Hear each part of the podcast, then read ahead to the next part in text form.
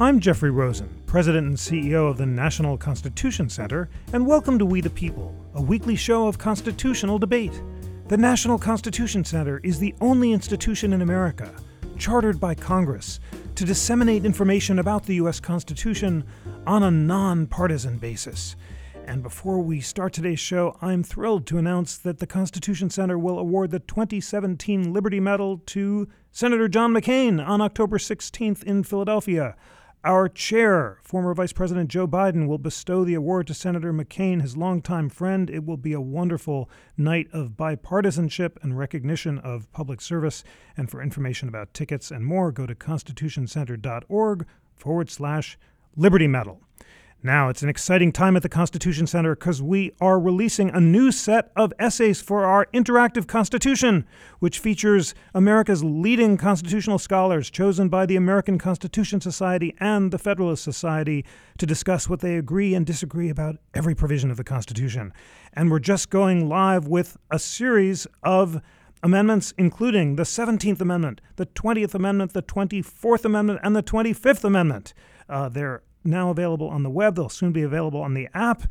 And on today's show, we look at and celebrate and debate the 17th Amendment. Ratified in 1913, the amendment requires the direct election of senators. Joining me to discuss the text and history of this important and surprisingly contested amendment are two legal experts who wrote about it for the Interactive Constitution. David Schleicher is professor of law at Yale Law School.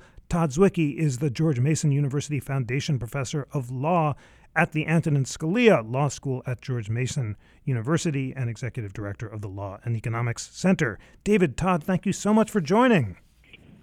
Thank you for having us. Great to be with you, Jeff. Let us jump right in in your riveting common explainer about the 17th Amendment. And remember, dear We the People listeners, every word in this common statement is agreed to by both David and Todd, so you can be completely confident of its nonpartisan veracity. Uh, you note that, according to James Madison, giving state legislatures the power to choose senators provided a double advantage both favoring a select appointment and of giving to the state governments such an agency in the formation of the federal government as much secure the authority of the former. That's Federalist 62. David, can you tell us more about what Madison and the framers had in mind when they initially chose election by state legislatures of senators?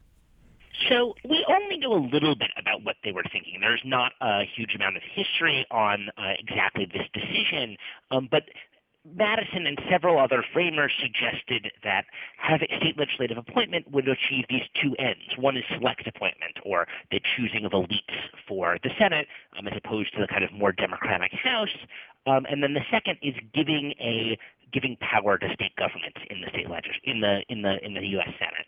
Um, and uh, this double advantage uh, uh, was seen to be to be uh, uh, described as it's obvious that this was the right choice at several points during the convention. Um, and so the goal of appointment was again, and this is a bit contested, which I can get into in a second.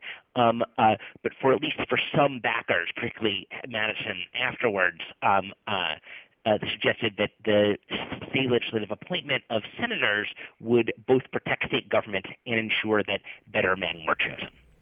Wonderful. Uh, Todd, uh, it's your common statement too. So, what would you add to David's thoughts about the original purpose of the 17th Amendment and the uh, founders' goal of promoting better representatives and also protecting federalism? That's exactly right, which is what's interesting about it, considering how quickly the uh, the election of the Senate became a very hotly contested issue in American history is that, as David said, there is very little uh, legislative or debate history on it because it was really, you know, co- um, co- almost completely uncontroversial. There was a proposal floated by James Wilson for direct election of senators. It was immediately shot down and so they very quickly gravitated to this point. And uh, the first, obviously, the select election is sort of a quasi House of Lords, right? Sort of uh, They expected that uh, the people would be elevated to the Senate would be, you know, substantial pe- uh, men, obviously at the time of um, of business, uh, lawyers, uh, generals, you know, people like that. And then the second thing was the structural protection, which is, and, the role of the states in electing the the Senate was twofold, which was not just to direct uh, to protect federalism, but also essential to the idea of bicameralism, uh, which is to create different constituencies or bodies between the House and the Senate uh, that would try to uh, um, frustrate or protect against what, what one of Madison's great concerns, which was the power of factions or what we would call special interests today. And so obviously they were creating a multifaceted system where you had the presidential electors who would be elected indirectly. Obviously, that's changed over time. You had judges who would be appointed uh, for life for good behavior. The House elected directly by the people, and then the Senate elected by the uh, by the Senate. And so this aspect of bicameralism of different constituencies played in together with the idea of the three branches all being selected by different means as well.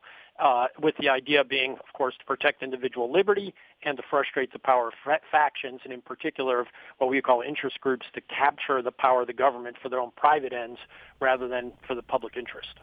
Very interesting. Okay, uh, David, so both of you have put on the table this original hope, which you describe was quite uh, ambitious that uh, liberty, bicameralism, uh, clashing interests, and federalism would be protected by the selection of senators by state legislatures. But as you say in your common statements, things didn't turn out that way. Starting roughly in the 1830s, you write, and then more dramatically after the Civil War, the vision the founders had in which state legislatures would deliberate over the selection of senators began to fray. Uh, tell us what tell us what happened. Even before um, uh, we get to the point where people start pushing on the kind of on the methods of state legislative appointment, um, the, the original Constitution does not include in it things you see in other constitutional structures that give the states much stronger rights. So there's no power of instruction. The state legislature can't force senators to vote for one thing or another. Um, there's no power of recall. And so the power of the, the state legislative appointment gave states some power, but a state legislature some power, but not as much as you see in, say, other systems, say, like we see in the EU um, uh, today. Um, that said, uh, by the 1830s, you really see some dissatisfaction with state legislative appointment. And the big thing that starts happening, and the, this is the most, uh, of all the changes we'll talk about later, this is the big thing that is something that's become popularly known as the public canvass. And what started happening was people who wanted to be senators did not sit on their hands and then apply to the state legislature and send their resume to the state legislature. I'd make a good senator. Um, uh, with the rise of political parties, they started um, campaigning on behalf of their political their co-partisans. Um, and the Senate races ended up dominating state legislative elections after a period. The most famous example of this is the Lincoln-Douglas debates. So Lincoln and Douglas were not on the ballot um, when when they were both fighting to become senators in 1858 in Illinois. Um, in fact, uh, despite the fact that Douglas ends up winning the election, it seems that Lincoln probably got more votes um, uh, but the malapportionment of the Illinois state legislature meant that Douglas was elected. Um, but voters, uh, voters voting for state legislature in Illinois were really presented with Lincoln and Douglas and questions of kind of the future of the nation and slavery. Um, and this change happens somewhere right around that starts happening in the 1830s with kind of the rise of the Jacksonian Democratic Party. Um, uh, and uh, seriously change it, whatever the be- initial beliefs people had about how state legislative appointment would work, would work um, at least in a large subset of states, it, uh, it, it starts working in a very different way. Thank you for that. Uh, Todd, tell, tell us more, if you like, about the public canvass and then take us a little further up. Uh, you both write in your statement in the 1890s, many states started holding direct primaries for the Senate and some states began using something known as the Oregon system. Tell us about that and, and, and take us up to the beginning of the 20th century.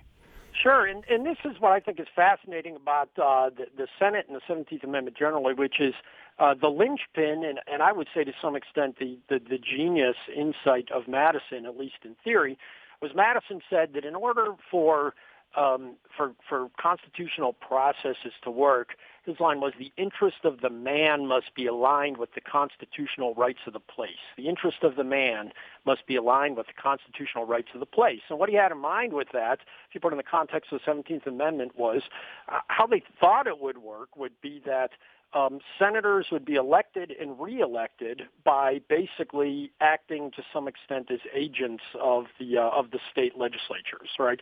And so the idea is, if you want the Senate to be a, uh, a body that will protect federalism, you have to give the individual senators themselves the individual incentive to protect federalism so that their jobs depend on basically carrying out their, their constitutional mission.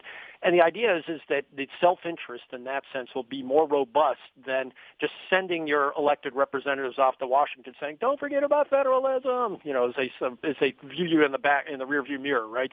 Um, and that, that was the idea. And I think that David's uh, historical research on this is quite, uh, you know, quite interesting and, and, um, I, and often quite persuasive, uh, which is that that was the idea, but then uh, over time, as national parties arose, uh, as he talks about the Jacksonians, where Andrew Jackson basically then uh, exerted control from above, you, you end up that that starts uh, breaking down uh, to some extent. I think it still had important roles to play. For for example, uh, um, you know, I, I think that it did preserve some degree of federalism uh, during the uh, during the 19th century. I think. Um, uh, you know, uh, some of the things that we see today, uh, where you know the sort of unfunded mandate type things. Um, it's hard to imagine that um, that even that would happen.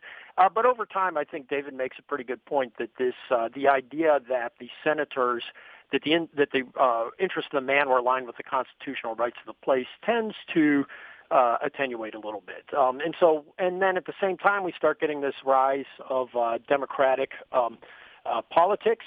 Uh, I think there were specific winners and losers uh, who uh, were sponsoring sort of a move towards direct election of senators. Uh, uh, for example, um, you know, one of the surprising aspects of this, for example, is that uh, urban machines uh, were big sponsors of the 17th Amendment because of, as David mentioned, malapportioned state legislatures, but also because they had the ability to turn out their people at the polls uh, in, a, in a very dramatic sort of way. So there were discrete winners and losers who came about uh, from this, but over time we start seeing um, movements towards popular election. First, uh, direct primaries. Uh, and then essentially, what, and then eventually, which, uh, as you mentioned, the rise of the Oregon Plan, where um, where uh, candidates for office uh, for state legislature would either uh, say yes or no on the question of whether they would support the people's choice uh, in a you know sort of a straw poll or a kind of election for the Senate. And over time, many states um, adopted that.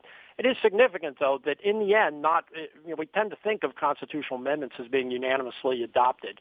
This was not, uh, and um, you know there were some states that were holdouts for various reasons. Uh, there was also an interesting uh, sort of trade-off, uh, I, I, think, between the 16th Amendment allowing income tax and the 17th Amendment. Um, so there was some ordinary politics in this, but I think the uh, the rise of sort of democratic polit- politics um, was one of the things that was uh, was driving this, along with particular interest groups uh, or or political factions that could could gain from adopting direct election. Great. Well, let's now take it up to the actual adoption of the amendment. And this is a cliffhanger because uh, by 1908, as you both write, 28 of the 45 states used direct election. The Senate initially resists direct election because they want to protect the system that elected them. But in the face of a growing number of states calling for direct election, they change their mind and propose the 17th Amendment. Tell us that story, David. Um, I mean, so that from 1877, you start seeing uh, petition, uh, uh, amendments introduced in Congress that pa- starts passing the House every every two years for a substantial period of time. Um, in the Senate itself, you kind of had two uh, things that were holding it up. Um, uh, interesting enough, uh, one quick little law nerd aside: for a number of years, the floor leader uh, uh, for supporting uh, the, what becomes the 17th Amendment is um, Joseph Mitchell who uh, if you um, remember, uh, uh, uh, Pennoyer versus Neff is the central figure in Pennoyer versus Neff. Tell our um, listeners what Pennoyer versus Neff is. Uh, Pennoyer versus Neff was the, was the central, now um, uh, obs- roughly somewhat obsolete uh, decision on what the constitu- what constitutes personal jurisdiction in federal courts. Um, it's kind of something, a kind of a classic law school case, and Mitchell Mitchell completely unrelatedly was supporting the 17th Amendment, though he was from Oregon, Oregon, and so that the leader of the uh, Oregon political machine. Um, but the two things that held it up, one, on one side were, as you note, senators, and particularly uh, Elihu Root and George Hoar, um, kind of standing for the traditional values of senatorial of senatorial appointment. And the second thing that held it up was a connection between, in the initial draft of the 17th, what became the 17th Amendment, between uh, uh, senatorial direct elections and removing from Congress the power to set election rules under the Elections Clause. Um, uh, this was a very big issue for the South, um, which did not want the federal government um, inter- uh, playing a role in, uh, in, in term qualifications for office.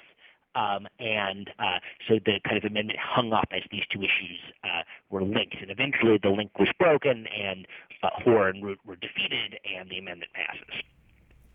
Great. Uh, Todd, uh, more details about how the amendment broke the logjam, and then tell us after it passed what its immediate effects were and whether it changed the kind of senators who were actually uh, elected. Right, and, and as David accurately says, remember, for a for, there's two ways to amend the Constitution. One is by constitutional convention, which we've never had, and the second way, or at least since the initial one, uh, and the second way is by two thirds of the House and Senate voting to support a uh, um, uh, an amendment, and then ratified by three quarters of the states. And as David accurately uh, portrays, and won't be surprising to the listeners, the House was very much in favor of direct election, and they easily reached the two-thirds threshold. But over time, the Senate um, blocked it, and so it kind of remained bottled up in the Senate for a very long time. As and these um, sort of and, and as it percolated through the states. Uh, one other thing that was going on that's you know sort of an interesting backdrop to this was that um, for various reasons, a lot of it, there were periods at which the state legislatures actually, fa- in some states, actually failed to uh, elect a senator. Uh, uh, that they basically um, you know, there were vacancies in the Senate from various states, and sometimes those vacancies lasted for quite a long period of time. And one, one of the things that's interesting about the eventual constitutional amendment is those vacancies were caused by the fact that Congress had passed a law that required senators to be elected by majority vote. Um, in a lot of states, especially during the turbulent periods of the late 19th century and early 20th century, when you have progressives and think, you know, sort of pro- progressive Republicans and a lot of factionalism in a lot of states, um, they actually failed to elect uh, senators. And one of the things that's ironic about the 17th Amendment is that when they did actually pass it, um, they, uh, they they passed direct election, but they eliminated the requirement or, or do not require that there be a majority vote. And so we quite often now have U.S. senators who are elected by a plurality or less than uh, less than 50 percent. Um, but it went through, um, as I said, more or less uh, the same time as the 16th Amendment, um, dealing with uh, the income tax. And those two together obviously were dramatic changes in the American constitutional system, uh, which is the uh, um, you know the 17th Amendment sort of changed the uh, uh, the power of the federal government, and the 16th Amendment change the uh, the way in which uh, taxes were apportioned in the in the country, um, and um, uh, and the, the immediate aftermath uh, during the 1920s was uh, uh, sort of a, a lot of legislation that had been bottled up for uh, for a very long time, um, involving a variety of you know uh, um, inter, you know, sort of special interest programs as well as regulations of interstate commerce and that sort of thing sailed through very quickly. Um, and in many ways, the way I see it is, but once the New Deal comes around, it's sort of a mop-up uh, operation, uh, which is that the combination of the 16th and 17th century put in place the foundations for the growth of the 20, of the federal government in the 20th century, and then when the New Deal comes along, essentially it kind of um, uh, you know crystallizes or magnifies or takes to its logical conclusion the process of the growth of the federal government that the, the combination of those two amendments had put in place uh, a couple decades earlier.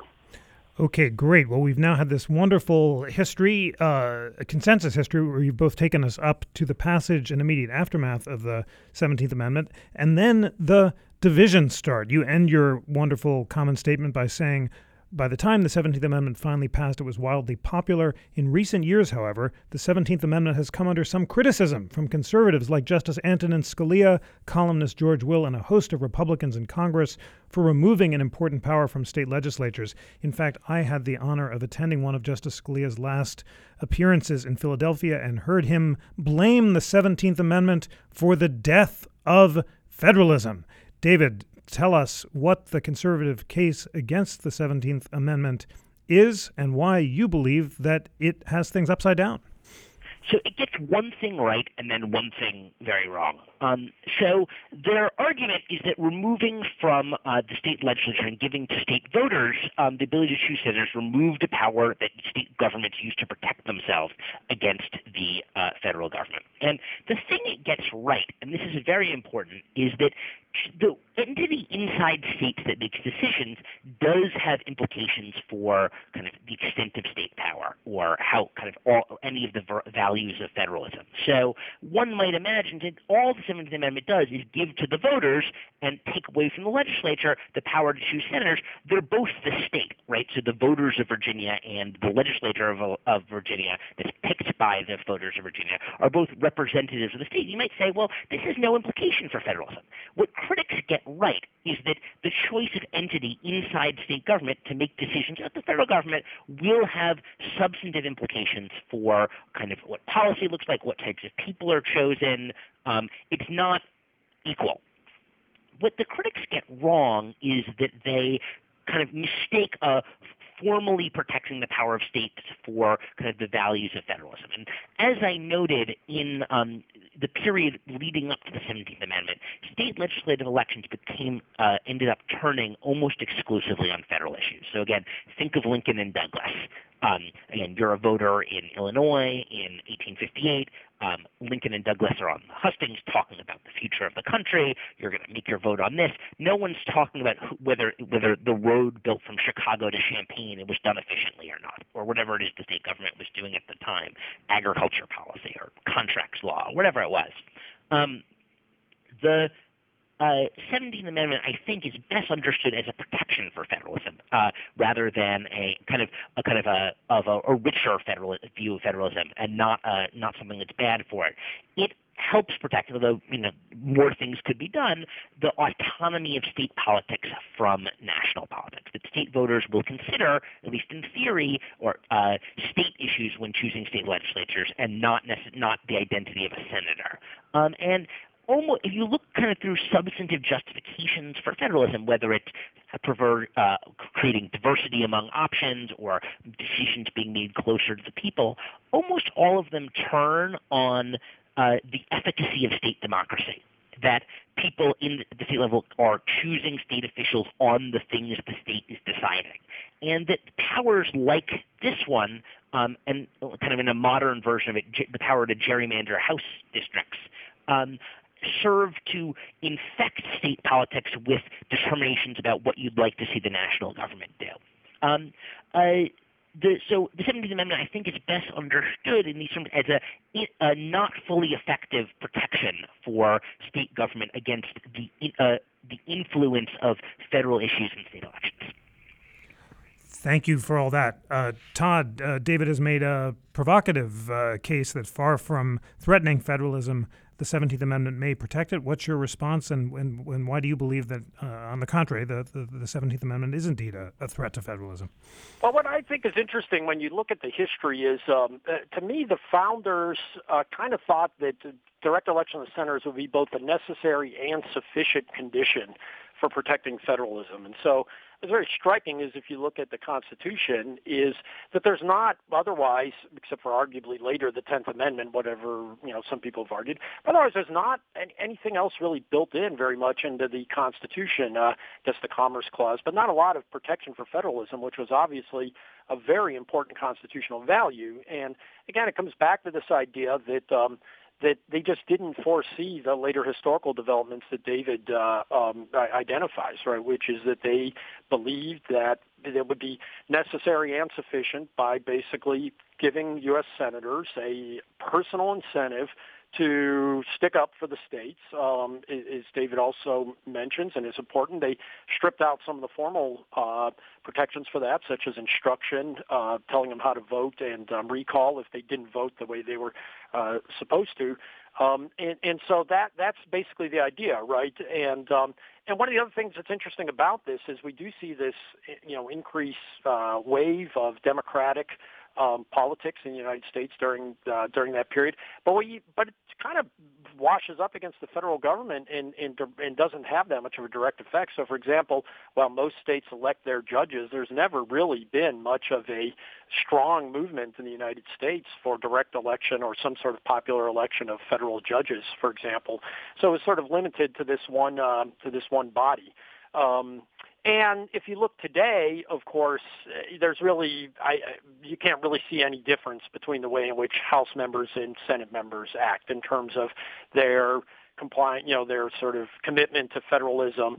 They basically vote for whatever their electorate wants them to vote for, and they define a federal power as anything that they think is uh, useful to be a federal power, if that's uh, what will help them to be elected. So Madison was right about the central insight, uh, which is that the interests of the man are aligned with the constitutional rights of the place, which is, in this case, that if you're going to be direct elected by the people, you're going to do what the people want, sort of, you know, constitutional structure or constitutional duty, you know, uh, is completely beside the point on that.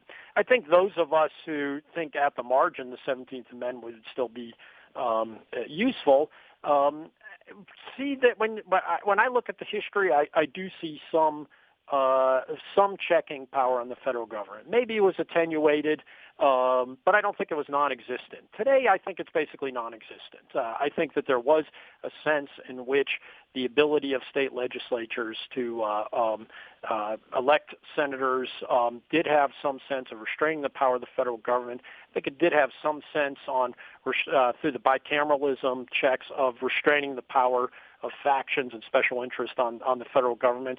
Can I measure that? I, I, I can't, right? It, it, sort of requires an alternative uh, history and alternative reality. But I think those of us who, uh, um, who, you know, sort of think about the idea of repealing the 17th Amendment move in that direction. And perhaps the, the larger point is to, to focus on the idea that as I said, they, they did see this as the necessary and sufficient condition, that this would be the means to accomplish particular ends.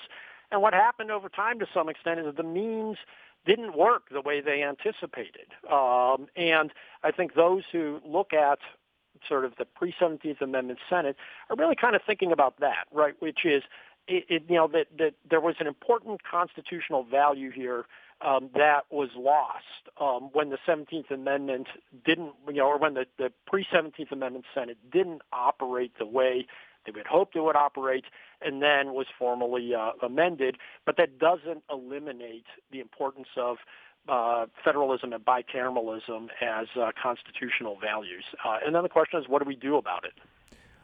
Uh, thanks so much for that. So, Dave, on the what do we do about it question, um, it is important to emphasize the passion of conservative opposition to the 17th Amendment today. The conservative talk radio host Mark Levin argues in his book, The Liberty Amendments Restoring the American Republic, that providing the state governments with direct input in the national government was not only an essential check on the federal government's power, but a means by which the state could influence congressional lawmaking. He calls the amendment an object lesson in the malignancy of the progressive mindset and its destructive impact. And Senator Mike Lee, co chair of the National Constitution Center's co- uh, Madisonian Commission uh, for All, um, has, with the support of Utah lawmakers, called for a resolution calling on Congress to ratify an amendment to repeal the 17th Amendment. So tell us about those efforts and um, if they were to pass, hypothetically, what would the world look like?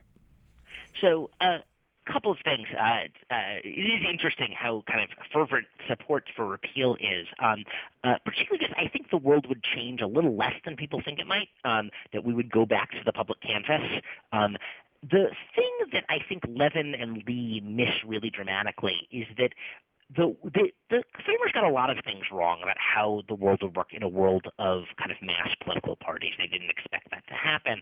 And one of the sensitivities that Todd talks about is uh, ways in which uh, they didn't predict how the federal government would work.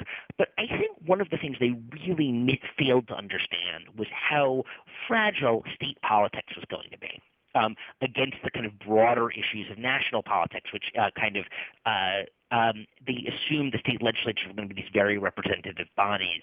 Um, and it turns out that even with the 17th Amendment, state legislative elections don't work uh, very well at representing state voter opinion um, that uh, the correlation between congressional vote, vote for by party for Congress or for president and for state legislature is upwards of 90%. People vote will vote in the state legislatures uh, whether they like Donald Trump or don't like Donald Trump, and that'll be the ma- major factor in, next, in the next state legislative elections. Um, um, similarly, um, the um, uh, the let me kind of step back for a second. Um, the what they get wrong is that the the Constitution might need to be amended in order to protect state legislatures, and that that's also an important, probably a more important federalism value than questions about uh, kind of state representation in uh, Congress. The if you repealed the 17th Amendment, again, what I suspect you'd see is that state legislatures would go from being barely representative of state voting to being exclusively representative of federal uh, state voter interests about federal issues. And what state legislatures did other than vote for senator would go from being a small issue to being no issue at all in state legislative elections. Um, and other than that, not much else would change. Uh, thanks for that, Todd. Do you agree that not much else would change? You gave a kind of uh, modified rapture for the repeal of the Seventeenth Amendment. Do you support the repeal of the Seventeenth Amendment? And, and, if it were repealed, how, how do you think things would change?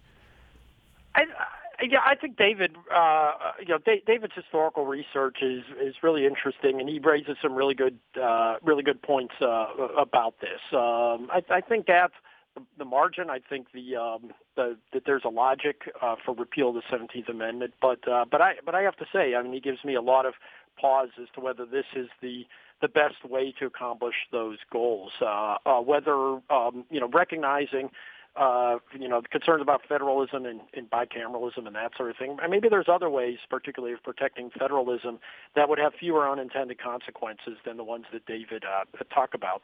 Um, and, you know, and I think one other thing that, that we haven't really focused on is, there, I mean, there's a lot of ways in which the constitutional structure itself has embedded in it this particular notion of um, of an indirectly uh, elected Senate where it would be sort of beyond politics and it would be you know, men of accomplishment and that sort of thing. Mean, even if you just look at something as simple as um, the, you know, the, the impeachment process, uh, where the Senate is supposed to sit as sort of a, a jury, right, uh, sort of an unbiased jury. Uh, and we saw during the the uh, uh, impeachment of President Clinton, um, that is kind of ludicrous uh, to think of it that way at this point, right? Um, it made sense in a world in which you might think that the Senate would be kind of beyond politics, does that make sense uh, in a world um, where where the Senate isn't sort of sitting as sort of an unbiased uh, trier fact? And you kind of go through the Constitution and see the ways in which these this these ideas, these twin uh, concepts of uh, select election um, and given the states a role in the uh, selection of the government, actually are quite uh, uh, you know, riven throughout the Constitution. So there's a lot of ways in which this sort of the breakdown of this original structure um, impacts uh, the, the Constitution. Um, some more important than others, um, and hopefully the impeachment process is one of the less important ones. Uh, hopefully, we don't have to deal with that again anytime soon. Uh, but uh, but but but there is ways in which um, uh, you know the, a lot of things of the Constitution are dependent on this, and um, and it's not quite clear, as, as David well says, that we can kind of put the genie back in the bottle of uh, of having a robust Senate um, elected by state legislatures that would execute the functions that the framers had in mind for them. Okay, well, D- David, uh, Todd has you know c- complimented you on suggesting that repeal might not achieve the the, the original Senate uh, goal of uh, protecting federalism, uh, bicameralism, and thoughtful deliberation by uh, elite representatives. But what could do that? If the, if the repeal of the 17th Amendment is not a way to achieve the founders' original goals, what reforms do you suggest might achieve those goals? So I the the thing that I think would be most important, again, whether those goals, at, the framers' goals, are the right ones for the Constitution in this respect, um, you know, it's it's an interesting question. Um, but I do think that one thing that would help the goals of the 17th Amendment, and also perhaps some of the things Todd is talking about, is are reforms that are designed to separate state politics from national politics. To um, uh, these would probably be not be constitutional, although some of them may run into other constitutional limits, like the First Amendment um, and how you think about reform there is another question. Um, but um, you could imagine a set of laws that are designed to uh, make state politics more autonomous. And so I have a, a, couple of articles that talk about this, but one simple one would be state law, state, changing state ballot access laws to make clear that the state party and the national party are distinct. If you wrote if you instead of voting for the Republican Party and then or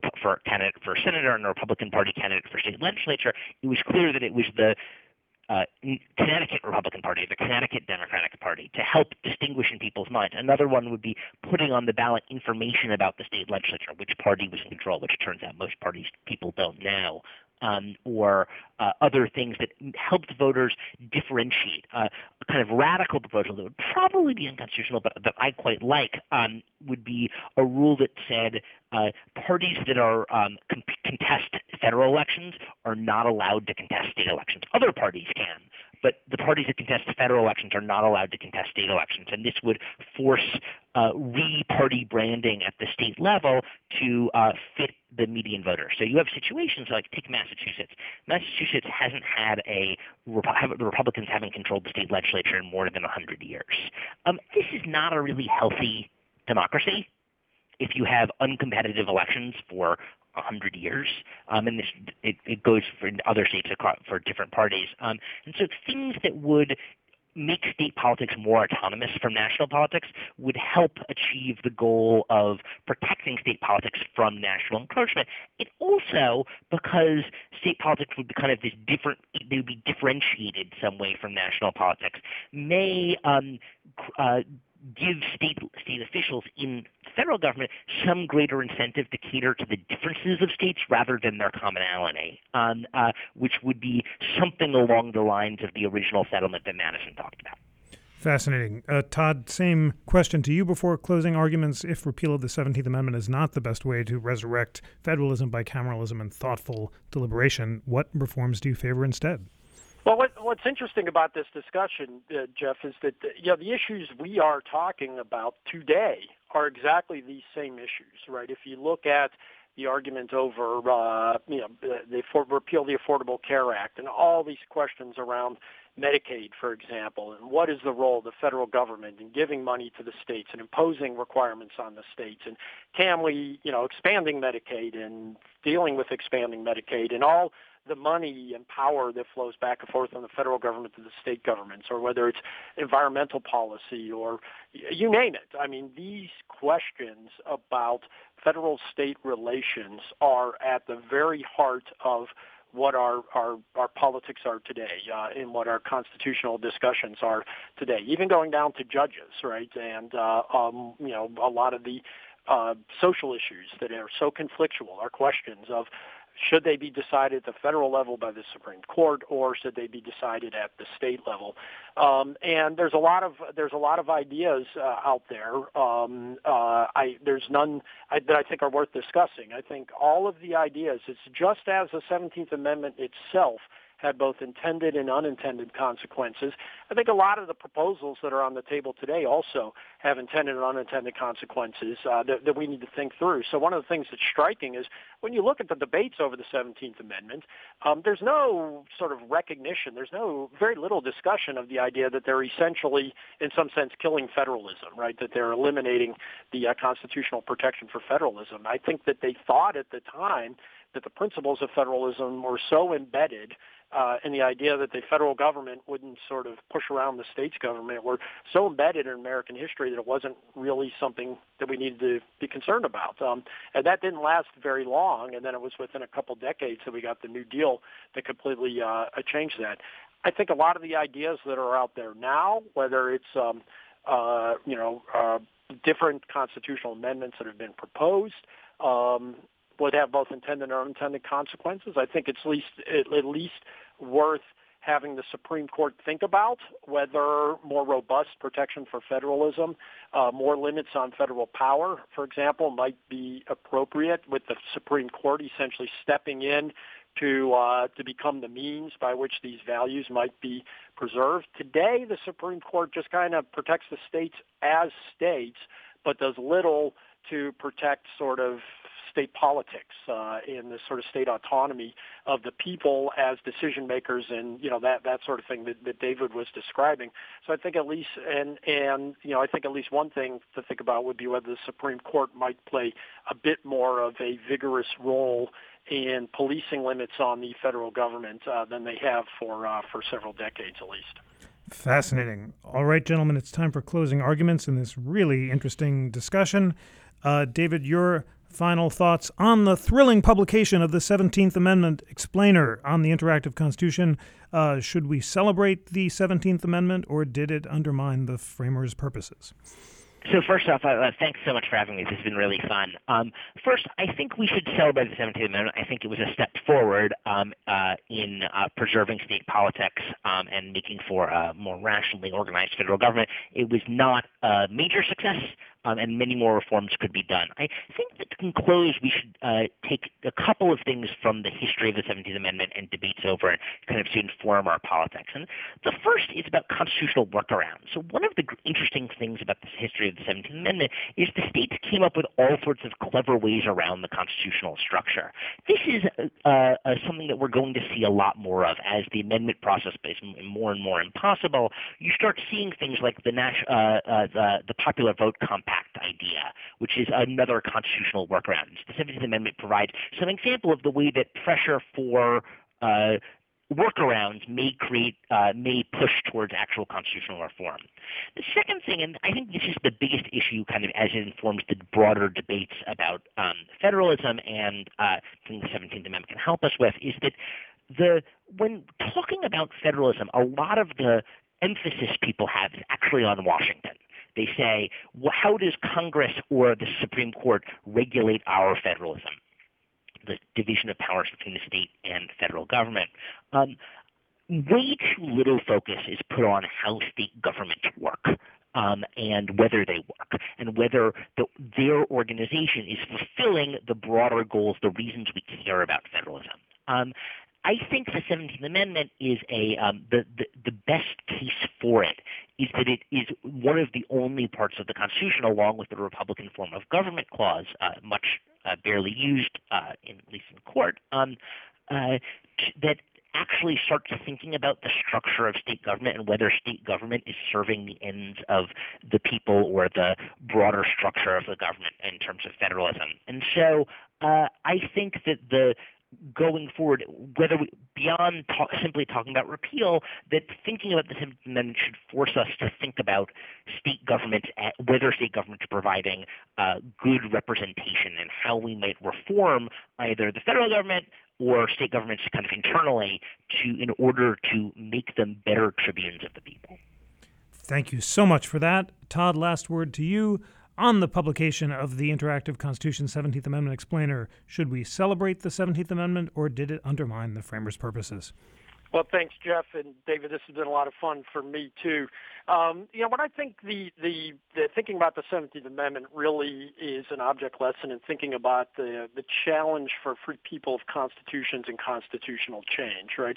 I think you know embedded in there is is in, in the debate is at the heart is really this insight from Madison about uh, aligning the constitutional, the interest of the man with the constitutional rights of the place, and we and we see this sort of replicated across a lot of our constitutional structure today. Whether it's you know Congress is es- essentially um, acquiescing in the growth of the administrative state because in many ways Congress is fine with that, right? Congress likes to pass vague laws uh, that, um, but you know, credit claiming, blame passing laws, where they pass laws that are going to protect the environment, be good for the children, and allow you know the administrative agencies to take a lot of the heat on how that's actually implemented, or uh, various other things. And so I think the idea, uh, you know, the, the relationships between the branches uh, and all these different sorts of things. So I think what, what we see here is the challenge of uh, of constitutional structure and constitutional uh, protections and constitutional change over time. Constitutional amendments are very blunt instrument, um, and they're very hard to uh, to accomplish, and they're very hard to uh, modify or tweak uh, afterwards uh, because of uh, because of all this. And so, um, you know, what what do we do with that? Uh, it, it, maybe it's too hard to amend the Constitution uh, the the way we have it now. Uh, maybe there uh, this destabilizing part of the Constitution suggests that other aspects of the Constitution should adapt. Um, I think by and large, the framers had the right idea when it uh, when they created the original Senate. I think it did play a role in protecting federalism and frustrating special interest activity um, and factional control of the federal government. I think is David uh, David's argument is very interesting, which is he says that you know the 17th Amendment wasn't really about what was going on at the federal level; it's really about what was going on at the state level. That it was actually bad for federalism, uh, and I think that's a very uh, interesting argument. So that if, even if it was good for the federal government, maybe it was bad for the state governments, um, which I think points up uh, sort of uh, you know sort of the potential unintended consequences of um, of these things. I meant the pre Seventeenth Amendment, of course, so it's uh, good for the federal government, but maybe bad for the states. So. Um, so, uh, you know, I think at the at the margin, uh, it would make a difference. I think by and large, um, it would be a positive step. But I think, like all these things, um, we need to t- take caution and explore other options. Thank you so much, Todd Zywicki and David Schleicher for a sophisticated, thoughtful, and educational discussion of the extremely important and surprisingly controversial 17th Amendment. David, Todd, thank you so much for joining. Thanks, Jeff. Thank you. Today's show was engineered and produced by Nicandro Iannacci. Research was provided by Lana Ulrich and Tom Donnelly. Continue today's conversation on Facebook and Twitter using at Constitution CTR. Sign up to receive Constitution Weekly, our email roundup of constitutional news and debate at bit.ly forward slash Constitution Weekly. Please subscribe to We the People and our companion podcast live at America's Town Hall on iTunes, Stitcher, or your favorite podcast app. We the People is a member of Slate's Panoply Network. Check out the full roster of podcasts at panoply.fm. And finally, despite that inspiring congressional charter of ours, the National Constitution Center is a private nonprofit. We receive little government support, and we rely on the generosity, enthusiasm, engagement, and passion for lifelong education of people around the country who are inspired by our nonpartisan mission of constitutional education and debate. Please consider becoming a member to support our work, including this podcast. Visit constitutioncenter.org to learn more. On behalf of the National Constitution Center, I'm Jeffrey Rosen.